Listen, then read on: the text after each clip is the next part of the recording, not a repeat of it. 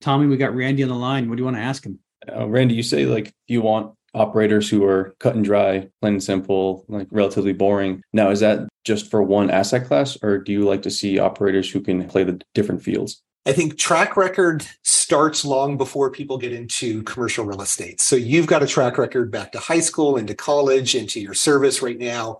So I think your expertise can translate into other avenues. And ultimately, as a new guy just getting started, you have to rely on that because that's the track record and credibility you have to share.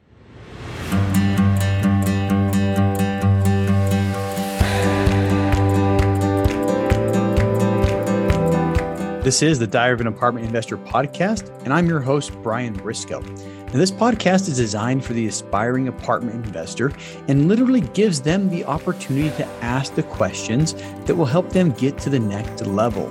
So, if you're an aspiring apartment investor, this podcast is for you. Now, this podcast is brought to you by the Tribe of Titans multifamily educational community. It's your one stop shop for learning how to succeed at apartment investing. Welcome to the Diary of an Apartment Investor podcast. I'm your host, Brian Briscoe. I'm very excited for today's show. Got two great guys on the line with us. Uh, we got our experienced investor, Randy Smith, and our aspiring investor, Tommy Feraco. So, guys, welcome to the show today. Thanks, awesome. Brian. Glad to be here, Brian. Awesome. And Randy, uh, just for the listeners, Randy knows this, but uh, I, I, just came on his podcast recently, The Gentle Art of Crushing It. I think that's an awesome podcast name, by the way. I mean, if, if I had a do over, I would have picked that first so that uh, so that I could have it for my podcast. But anyway, Randy, how's it going today? It's going really well. As I mentioned to you, I am uh, I'm in Phoenix, Arizona, and we're having some AC issues, so it's a mm. little warmer than I'd prefer. But other than that, I'm doing fantastic. What's the temperature in Phoenix today? Think we're going to hit 20. Yeah, 116, maybe 117. Yeah. yeah. Yeah. Yeah. Reminds me of Iraq in the summer, to be honest with you. That's the only other place I've been that gets that hot. So, wow, I, I don't envy you one bit, but uh, hopefully you get that fixed soon. Yeah. Yep. Any moment now, hopefully. Yeah. We're on a warm streak here in, in Idaho. It hit 90 yesterday. And, you know, we, we were outside and my, my kids were just like, oh my gosh, it's hot out here. it's only 90 you know but uh when you're used to less it's you know yeah but anyway let's uh let's stop talking about the weather and start talking about i don't know apartments or something like that but uh Randy, do us a favor. Tell us a little bit about yourself. Yeah. So I'm, you know, as you mentioned, my name is Randy Smith. I am today the founder of Impact Equity, which is a real estate investment firm that helps the new or newer passive investor find their first or or their next passive investment deal. We like to provide investors with an opportunity to find diversification across deals and operators and asset classes and geographies and give them that diversification that they were trying to find in the in the stock market as well. So prior to this, I've been I've been the founder of Impact for about a year, but prior to that, I spent about 25 years in corporate America. I was with a couple of Fortune 100, Fortune 200 companies um, in various sales and sales leadership roles. You know, finally got the itch to go down the entrepreneurial path and try to decrease my dependence on that W 2 because it seemed like every time I started getting comfortable, there were layoffs just around the corner or a new business strategy or something totally changing out of left field. And I was ready to step away from that about five or six years ago. Was there a, a catalyst or a single moment that happened, or did this kind of like build up over time? Yeah, good question. You know, and it's interesting. So I I loved my career in corporate America. I did very well. I got a ton of accolades and won a bunch of awards. Mm-hmm. I I was a top performer, so I had uh, quite a bit of autonomy. I got to pretty much do whatever I wanted to do. But you know, I I had actually been laid off from another job that I was in for about ten years, mm-hmm. and at the time when I got laid off, I had no other prospects. I had really nothing else lined up. I had put everything into this career. And while I did get a severance package, every day that ticked by, mm-hmm. it got more and more scary of what am I going to do? How am I going to find a job? I started getting more and more desperate. Um, and then fortunately, just before that severance were to wear off, I ended up finding the other job and was just always in the back of my mind in corporate America every two or three years there would be some reorg or restructuring or layoffs or yeah. whatever it was. So in the back of your mind, you never really feel confident and you're just kind of waiting for something to happen, regardless of how good you are. It doesn't mm-hmm. even matter. Yeah. So that was kind of the big thing. And, you know, as luck would have it, I spent probably five years investing in real estate before the last layoff occurred. Yep. And at, at that point, I had a lot more options. Now, were you investing in commercial real estate, single family real estate? What, what did that look like? Yeah. So I started out in single family. Mm-hmm. You know, I, I owned a couple of turnkeys in Kansas City. And then I did some BRRRR investing in Atlanta, Georgia. We actually did very, very well. We created a bunch of capital. We we had a lot of capital gains when we finally sold those houses. But a few years ago, we made the switch from active investing in residential over to passive investing mm-hmm. in commercial real estate. And that was really nice. kind of when that light came on, where it's like, oh my God, if I put enough capital in this space, and keep earning really good money, but then shift that capital over into the passive space, like I'll be set in three to five years. Yeah. And ultimately that's kind of what happened. Yeah. Yeah. It's nice. It's nice. And, and, when you're talking about your, you know, your history, you know, I think most people who listen know I, I spent 20 years in the military. I remember, you know, coming up at the end of a tour in 2009, I really, really wanted to get out, you know, but mm-hmm. the economy was in a tailspin, you know, and it was, part of the reason I stayed in was, you know, I didn't like where the economy was, wasn't 100% sure I'd be able to get a job or keep a job. And my dad, both my brothers and my sister had all lost a job in that year. And so it was just kind of mm-hmm. like, I better cling on to this. I better hold on to this salary for a bit. But I mean, so yeah, there, there's always something around the corner, it seems. And that kept me in, you know, longer than I had originally intended. But yeah, yeah. it's it's something that happens to everybody. Now, going back, one one more question. You, you started out by saying that your your focus is on you know first time apartment investors or, or, people who are new to apartment investing is your focus. Why did you choose that as your focus? Yeah, so it, as I dug into it, I ended up investing. I think in 10 or 12, maybe 13 deals before I ended up getting laid off. Yep. And there's this huge line in the sand where corporate America just does not know about this space. Yep. And I know coming from that space that you know, if you're in your late 40s and you're looking at your 401k and you start doing the math on that, mm-hmm. it becomes pretty apparent that if I keep doing what I'm doing, even though I'm doing exactly what they tell me to do, max out the 401ks and try to mm-hmm. set as much aside as you can, I'm still going to have to work till my like 60s. Yeah. And to me, it's just insane. I've seen far too many people that say they're going to do that. And then they start having health issues. Then they start um, quality of life really starts to to deteriorate. So it's important to me to help educate those people in that space that there's more options and yeah. you don't have to follow that 401k hamster wheel that they've been pitching for you know 40 years so yeah. i picked that because it was a prior version of me ultimately yeah. And and it's just easy for me to talk to that avatar. It is. And that is the easiest way to pick an avatar is pick a prior version or pick a group that you already belong to. Some people have kind of a soft place in their heart and that that's kind of what uh, becomes their their avatar and it's, you know, nothing wrong with that at all, but I appreciate you sharing that. That's awesome. And I mean, you're you're right. It's interesting. You know what I always look at what the investing marketplace classifies real estate as an alternative investment you know, which it still makes me laugh every time I hear that mm-hmm. because, you know, long before the markets existed, you know, real estate was the only investment, you know, but uh, I guess it depends on how far back you go. But yeah. anyway, yeah, that's uh that's that. So let's uh shift gears a little bit and talk about some of the projects you guys have done. So, you know, pick one that you you like to talk about and let's talk about it a little bit. My very first project on the active side again after mm-hmm. getting laid off was with a partner that I had invested with very, very heavily, a group called Rise 48 Equity. Most yep. most folks in the space know of them. They're a very, very big player. And, you know, I, I ended up essentially sharing the deals that I had been investing with personally to my close network. And it was very easy for me to talk about those. And that first deal that I did with Rise 48, call it I guess it's almost uh, two and a half years ago. It was a classic, you know, B minus C plus value add 200 plus unit apartment here in Phoenix, Arizona. It was their classic, you know, um, paint lipstick on the outside, add a dog park, you know, fix up the gym, that type of thing, and then raise the rents. And ultimately, we ended up going full cycle on that deal in 14 months and got a mm-hmm. 1.8 equity multiple. So it, it's really easy to get excited about those type of deals. And my excitement basically translated to my network because I had referred probably a million dollars to Zach and the team before I even left my W two. Yeah. So it was the natural progression for me to to show like I've been doing this and now I'm going to offer it to you guys. And this is why I think it's so fantastic. Yeah. Yeah. Real estate. I mean, man, if, if more people knew about this, you know, more people would be investing. You know, I, I firmly believe that. And if the stock brokerages of the world or money managers of the world could figure out how to, uh, you know, make money from it, they'd offer it as well. So yeah. And I look at it too, like I didn't even know the syndication model or private placements. I didn't even know they existed when I was back when I was 44, 45 years old.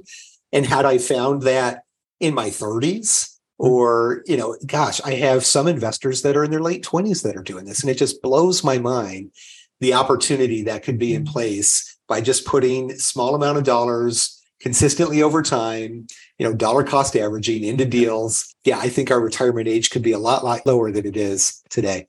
Yeah, but the government doesn't want us to stop working early. I mean, come on, really? Yeah, that's a good point. That is a good uh, point. We need yeah. folks in the working, the working we, we years, need definitely. people working. Yeah, and yeah. so I say that half tongue in cheek, but you know, I'm, I'm probably more true. It's probably more true than I, I want to believe. yeah, but uh, so lost track of thought. Now I found it again. Found it again uh, my old age is creeping in. You mentioned, you know, back when you were 40 something, you know, I'm, yeah, uh, we're probably about the same age and, you know, that old man disease is creeping in. But uh, so you mentioned kind of like some of the economic reasons for doing this. Can you go a, a step or two deeper on, you know, why you're doing this? So basically what I'm asking is what is your why?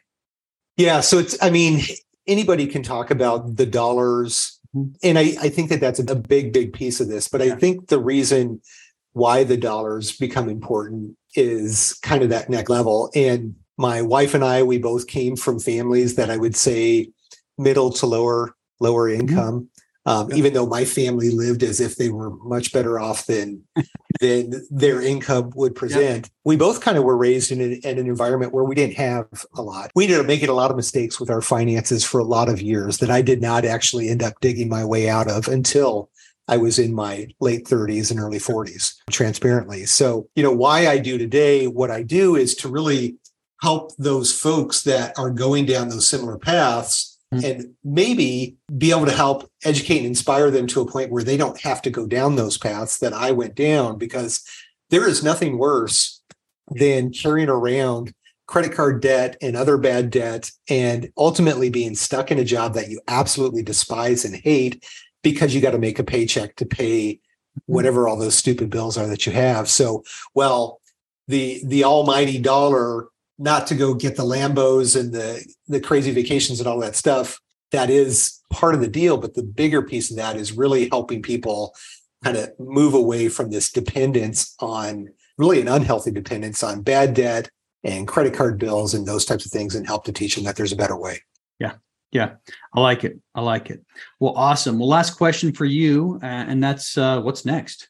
Impact Equity is still fairly new. I launched it about a year ago, but we've helped, I think, at, to date about 85 investors. And our goal is to help a thousand investors with their first or next passive investment in the next 10 years. So, really, it's building the systems, building the partnerships, building the infrastructure for an education facility that'll help bring those folks into the ecosystem and then help them decrease their dependence on their on their w2 so nice. that is the big plan so basically you're going to keep on doing what you're doing at a higher level hoping to do it at an entirely different level yeah so i, I just read that book the 10x is easier than 2x I don't want to go just a little bit bigger. I really yeah. want to shift to the next gear and be able to impact a much, much broader population than what I've been doing up to this point. So, I mean, one, one thing I always wonder if 10x is easier than 2x, is 100x easier than 10x?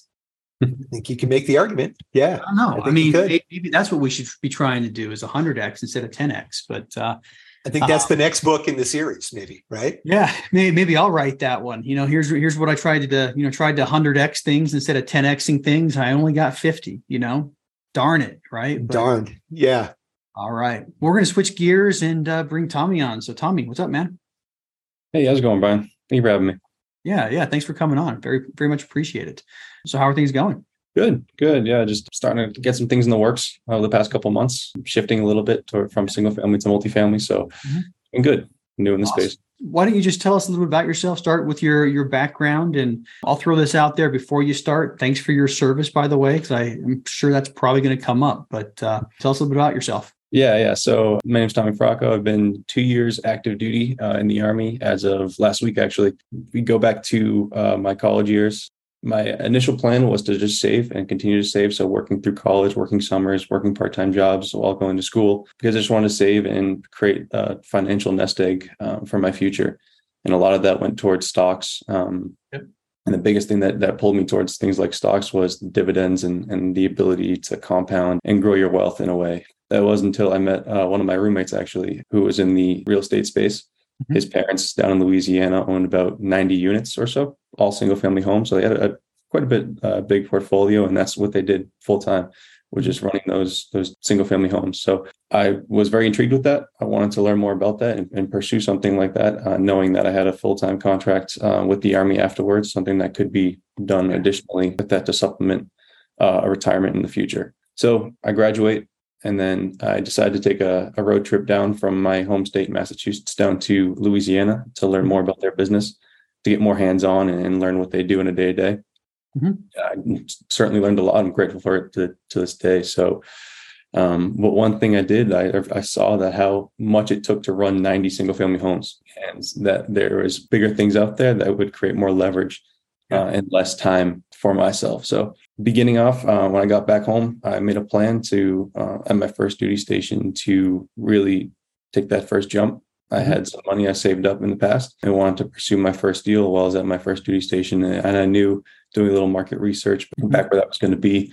Uh, and I knew the criteria I needed. Um, and then I pursued a, a single family home mm-hmm. with my fiance at the time, fixed it up. And uh, that was a long term, that became a long term rental. Um, and then shortly, a couple months after that, I found another single family and, pretty much did the same thing. But the only problem was I just didn't have the capital. Yeah. Um, just starting off, it's a big friction point that a lot of investors have, especially starting off, was not having the capital. So got a little creative, did a little research, and, and found that I still had access to uh, what's called the Career Starter Loan. And I used that uh, for a down payment and the ability to rehab the property. Yeah, fast forward a little bit. About four months after that, I joined a war room uh, the mm-hmm. mastermind, which is called the War Room, was strictly military, prior service, active duty veterans who were at all stages of their career, uh, as well as real estate endeavors. And then I, that's where I found my two other partners, and uh, we formed what's called uh, Rolling Rook Capital, and we look to leverage and grow ourselves up from there. Awesome. So that's where we sit today. Awesome. Now, I'm just guessing. I mean, you said a couple years in the army, graduating college. I'm guessing you're mid 20s right now you know, I first of all commend you for for starting so early. I think Randy and I are both on the other side of the table looking back at you and saying, "Man, I wish I would have done what he's doing right now." But uh, so great on that one, and you know, good job being creative as well. I mean, I think uh, the career starter loan for people who don't know is, is something that there's a couple of financial institutions will give to military members when they're first starting out. You know, it's hmm. kind of aimed at you know getting you on your feet, you know, and buying all your uniforms which are several thousand dollars but you know some some institutions are going to give you like 20k at uh, you know a really low interest rate but that's what he's talking about and i remember you know 20 something years ago thinking i should just take that loan and invest it somewhere but the honest answer was i had no idea where so anyway good on you for figuring that one out and taking advantage of what's available to you. Thank you. All right well so, uh, next question, and then we'll roll into your questions. Actually, you'll have all the rest. But what's your reason? What's your why for doing this? Yeah, no, and like a lot of people who are in the real estate space, it comes down to getting their time back. Uh, I believe that like capital has a lot of leverage to it. Mm-hmm. And I really want to take that and turn it into more time I can spend with my family, with my friends, yeah. uh, and really do what I want, what I want in life. And a lot of that comes down to taking care of my family, taking care of my parents, They've been my biggest supporters. They were actually my first private investors uh, in a deal. Um, so they really believe in me. They really um, took a chance on me. So I want to get to the point where money is never a concern for them um, ever again. Uh, and then, I mean, I really joined the army, uh, joined the military just to to give back and to take care and protect, like protect people. So I, don't know exactly what that looks like right now, but I know I want to be doing something to have a, a greater impact on people's lives in the future. Because, like I said, capital has a lot of leverage to it. All right. Awesome. Well, cool. Well, here comes my favorite part of the show Tommy, we got Randy on the line. What do you want to ask him? Hey, Randy, what's going on? Yeah, I got a bunch of questions here. So, looking at this from the perspective of an operator, as well as maybe someone who wants to passively invest in a deal as an LP, what does your due diligence look like on a deal? Yeah, really good question, Tommy. And probably the most important question. But actually, before I answer that, I do want to thank you for your service. And and as as Brian did, commend you for getting started so earlier in the space. It's amazing to think where you might be when you are Brian and my age. It'll be uh, very very exciting, I'm sure. So yeah, so due diligence is um, it, I mean, ultimately, it's probably the most important thing for new investors or for operators or for potential partners to really dig into. And I think it can look like a lot of different things, and it really depends on where your strengths are. Myself, I am primarily a passive investor. So my biggest due diligence piece that I've always wanted to check in on is taking a look at track record, make sure that they have done what they say that they're going to do many, many times before, possibly for years or decades, and then really just get to know what that looks like. I know there's a lot of operators out there that they like to do a lot of different things. They might do retail, they might do multifamily, they might do self storage or a whole combination of all kinds of other things. And personally, I don't like to work with operators that are doing a bunch of different types of business plans. I like really, really boring, mm-hmm. same thing, cookie cutter over and over and over and over again with the same business plan that is tried and true and they've they've probably ran into a large portion of the issues that they've are likely to run into in the future so i think first and foremost always take a look at track record mm-hmm. um, personally i also like to spend i use since i am not a very very strong underwriter i can question uh, assumptions that are built into the underwriting but getting into the tools. I've not done the thousands of, of underwriting on different deals. So I personally like to hire a third party underwriter to have them really do a gut check on the underwriting and make sure everything's you know perfect so i find guys that are really really really good at underwriting and make sure that they're underwriting well i like to dig into the assumptions on exit cap rates what our rent projections or rent increase is going to look like, expense increase is going to look like, and then even um, spend even more time looking at the tax estimates and the insurance estimates and where they're getting those from, because those seem to be the two biggest areas that cause issues today. So, yeah, I think you know you could probably find a, a hundred questions for due diligence and um, on a deal out there pretty easily. But I think first and foremost, look at look at track record first. I would say operators, you know, have to be number one. I mean, for good reason, you're asking that question. Well, one other thing that I would add, I mean, track record is important, but make sure you have shared values. I think that's that's more important. You know, it's I would say look at that before you start looking at track record because that's gonna that, that'll weed out a lot of people that you'll find out later you, you never want to want to work with or you shouldn't have worked with in the beginning. So make sure you have shared value, shared vision for the future. That's sometimes harder to figure out than track record, but I think it's just as important to, to make sure that you, you align on those areas as well. And yeah, you know, Brian, I think that's a really good point. I um, I see so many times where people they want to jump into partnerships and jump into investments like within 30, 60, 90 days of meeting an operator. And personally, I think it's really important to kind of sit on the sidelines and watch them for 6, 12, 18 months before you definitely before you jump into partnerships but maybe even so with with other investments as well because over any amount of time an operator or a partner will show their true colors and it's far too easy for somebody to show up good on one 30 minute call much much harder to do that over multiple interactions over different venues and yeah. and different things as well so yeah that's a really good point brian uh, randy you say like you want typically like operators who are cut and dry, plain and simple, like relatively boring. Now, is that just for one asset class, or do you like to see operators who can play the different fields? I think track record starts long before people get into commercial real estate. So you've got a track record back to high school, into college, into your service right now. So I think your expertise can translate into other avenues. And ultimately, as a new guy just getting started, you have to rely on that because that's the track record and credibility you have to share. Now, for my personal investment dollars and my investors' investment dollars, I like to place my capital and have my investors' capital placed with folks that have been doing one thing and one thing only for quite some time. So, um, in fact, one of my operators, they were exclusively Phoenix, and then they started doing some stuff in Dallas.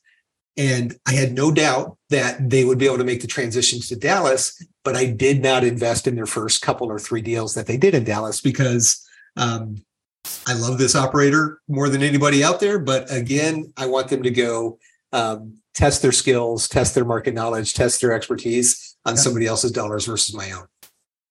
Yeah, good point. And then something I'll, I'll add to that, kind of give you the the opposite example.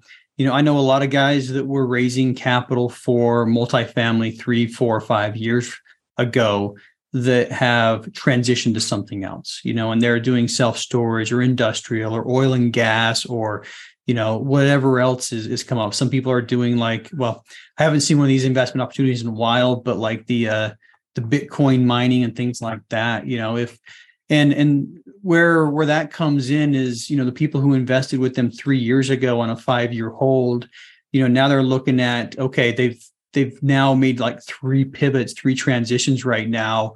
Are they really taking care of my money? You know, I think that's that's really what, uh, and I'm I'm not trying to put your word, words into your mouth, Randy, but I, I, think that's what he's saying is he wants people who are boring, who are going to stick to multifamily long term, so he doesn't have to worry about, you know, whether or not two years from now they're going to be doing something completely different. Exactly. Yeah, and it, like I look, I look at a guy like you, Brian. You've been doing multifamily for years right? And you might switch markets, but markets do change. Mm-hmm. And for you to pick up shop and move your whole operations to Salt Lake City, as an example, um, yeah. that is ab- absolutely something you can do. But if you were to move into mixed use retail storage or something, I don't know, like, yeah. you know, I'd, I'd want to see you have some experience before I'd give you some money there. Yeah. Yeah. Now I'll tell you what, I'm boring. You know, yeah. I do multifamily and I'm I'm going to be doing Salt Lake City for a long time. So I, would put money on the line today. I bet you money today that you can come to me five years from now and I'm doing the same thing. I might just, you know, put some dollars on that bet with you. So yes. All right. Tommy, back to you, man. Yeah. If an operator were to approach you today to co-GP a deal, what are mm-hmm. you looking for and what questions are you really asking them before you really jump into a deal with them? So it's a good question. It happens all the time. Once once I found a new space, like once you show that you can raise a few dollars, everybody and their brother wants you to raise capital for them. Mm-hmm. Um, so you know, generally what I do is I I will have a nice polite conversation with people, talk about their track record, ask to be put on their distribution list, and say yes, let's definitely stay in contact. I'm going to watch on the sidelines. You know, if I can meet these folks in person, if I can walk their properties, if I the best thing possible is to be referred to them by somebody else is generally the best way for me to meet somebody and actually how i met all of my partners quite frankly that probably has the strongest piece but you know the idea of asking for referrals to me is just kind of it's the most silly activity in the world anybody's got two or three really great referrals they can give you i want to get referred to them by somebody who's anonymous that has not been vetted essentially so um, those are kind of the first things that i'll do I, I think strong, strong thing right there. Get to know people, and that's important. All right. I don't have, I don't have much to add to that one. Yeah, pretty simple. Yeah. Shifting more towards raising capital and attaining it for deals, it can certainly be one of the more challenging struggles and higher barrier to entry to get into something like this, especially for a new investor. What did it look like for you when you were first getting started, and, and what pieces of advice do you have for someone who could be new in this space? Yeah, yeah. So I um, it, it's interesting. A lot of people think capital raising is easy, and people will go down the you know the GP side and want to get involved in the industry. And when they try that for a year or so and it doesn't go well, then they think, well, I'll just become a capital raiser because that's easy. And and what I'll share um, yeah, Brian's laughing because he knows yeah. like capital raising. Well, the, the, bottom line is when when you need capital, it's hard to get, and when you don't need it, it's really really easy to get. So now it's it's a little more difficult to to get capital. So my journey was a little bit different. And when people early on asked me what did success look like and why was I seeing success early on, I would say it's really really easy. Just go be a sales guy at a top performing Fortune 100 company for 25 years and then become a capital raiser. That's how you do it. All joking aside, what it is is like I've raised probably 80% of my capital from my network. And those are people that I worked with, people that were my clients, friends and family.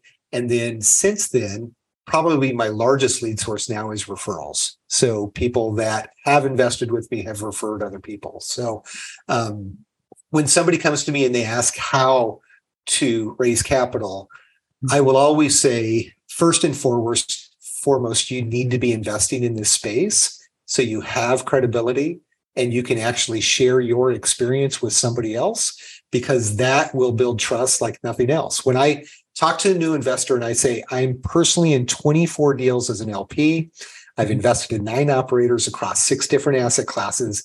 I know what it's like to have Susie behind the counter at the bank tell me that my 50 grand is getting wired to somewhere in Ethiopia or something. I know what it's like to not have K1s coming in time and have to get an extension for the first time in my life, right? I know what it's like where distributions to stop and know what kind of impact that has. So, first and foremost, invest in some of these deals. Okay. Secondly, I would say take one of those deals you invested in and dumb it down to three or four slides and put your own branding on it and start circulating that around and tell everybody that you know that this is the type of deal that I raise capital for. When I find a deal like this, will you invest with me? Like very directly, will you? And after you get five to seven hundred thousand dollars in soft commits for that that magical deal, that becomes your asset. And then that's what you go shop to the people that you know, like, and trust, and that you've already vetted. So that's kind of my, you know, five step process to capital raising. Mm-hmm. Yeah. No, I yeah. think transparency is extremely important as well. Just yeah. being upfront with people and be able to tell your story, where you're coming from, and, and what that looks like. I think when people say that it's easier to capital raise, going back to what Randy said, you know, if you're comparing it to the time it takes to find a deal and to get a deal under contract and I mean, there's so much work that has to go into that before you can do that. So if you're starting from scratch and you're going to go find your own deal and potentially have other people raise for you, I mean, that, that's that's a long process. If you're able to raise capital, you know, that's where I think it's going to get you into your first deal faster. But that's my two cents on that phrase that uh, that came out. You know, easier to raise capital. But yeah, I think I think once again, Randy hit the nail on the head. You know, the better prepared you are the easier it is and you know if you can invest first definitely do it so you can you can talk to your investors with an investor perspective yeah absolutely was shifting a little bit here when you look at a i mean this could be very deal specific but when you look for like risk mitigation strategies what are you looking for or what do you like to see before investing in a deal or, or before bringing a deal to investors?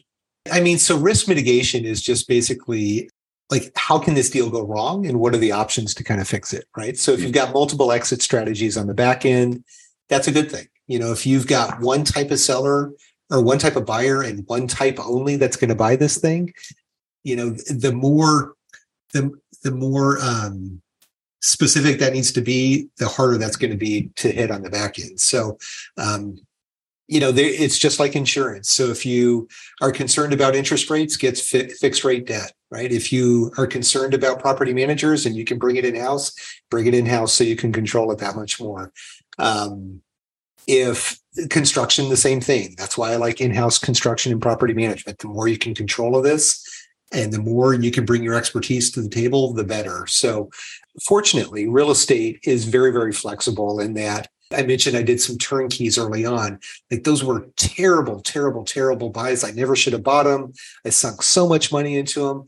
But real estate is very forgiving. And since I didn't have any crazy type of financing on those deals, I held those just long enough to make a positive return on those. So if you have flexibility on when you exit, over any amount of time, real estate's going to increase in value. And if you you're tied into selling at any given point, then that's going to just open up your risks. So put the things in place that keep you from having to make decisions and take action when it's not the most opportune time. I'm, I'm going to put my uh, my old Marine hat on that I haven't pulled off the shelf in a while. One thing I think the military does very well is risk management. You know, and I think it's it's a different level. You know, when you're planning for you know combat operations because the, the risk is a lot greater. I mean, you do bad in multifamily, you lose money. You do, you know, poorly in a combat operation, you lose people and lives. You know, so you know the, the Marine Corps had a really, really solid risk mitigation program or risk management program. And essentially, I would say you, you take a page out of the Army playbook when you're looking at mitigating risks and just follow exactly what it says. I'm assuming the Army playbook is very similar to the Marine Corps playbook when it comes to that. So, yeah, you list down all your risks, you try to mitigate them. And, you know, once you've done your best to mitigate the risks and establish controls, you reassess and say, is this still worth doing? And if the answer is yes, you go. If the answer is no, you don't. Yeah, no, for sure. Risk mitigation, making that what that looks like, analyzing from every perspective, every angle. Another thing I'd like to add too would be backwards planning, you know, yeah. beginning with the end in mind, like looking, seeing the project through all the way. Like, yes, we can acquire this deal, but what would that look like on the back end when we go to either refinance or sell on it? All right. Uh, we are about out of time. Uh, we're, we're kind of like on that little threshold, but we're, we're just going to call it now. But uh, one last question for each of you. And uh, Randy, you get to go first. How can listeners learn more about you? Yeah, probably the easiest way to find me is on LinkedIn under Randy Smith, but I do have a website, mm-hmm. in, uh, impactequity.net, and my podcast is The Gentle Art of Crushing It. And of course, for folks that are interested in new, uh, that want to look into investing passively, I've got a really great guide, which is called the Sales Professional's Guide to Passive Investing in Real Estate. And it's a free download on my website, impactequity.net. Awesome. Awesome. We'll put all that information in the show notes. And Tommy, same question for you. How can listeners learn more about you? Yeah, for sure. So really easy find me on LinkedIn. So at, under Thomas Feraco. Uh, you can check out our page as well, Rolling Rook, R O O K Capital. Mm-hmm. Uh, pages on uh, LinkedIn as well. And then uh, follow me on Instagram at Tommy Feraco, all lowercase. Easy peasy. Awesome. Hey, well, thanks guys for coming on the show today and uh, appreciate your time. And that's a wrap on this one. Thanks for listening to the Diary of an Apartment Investor podcast by the Tribe of Titans. If you're still listening, you obviously liked it, so go ahead and subscribe to the podcast, leave a five star rating and review if you haven't already, and then make sure to check out our YouTube channel, which incidentally has a ton of video content that you'll also enjoy and learn from.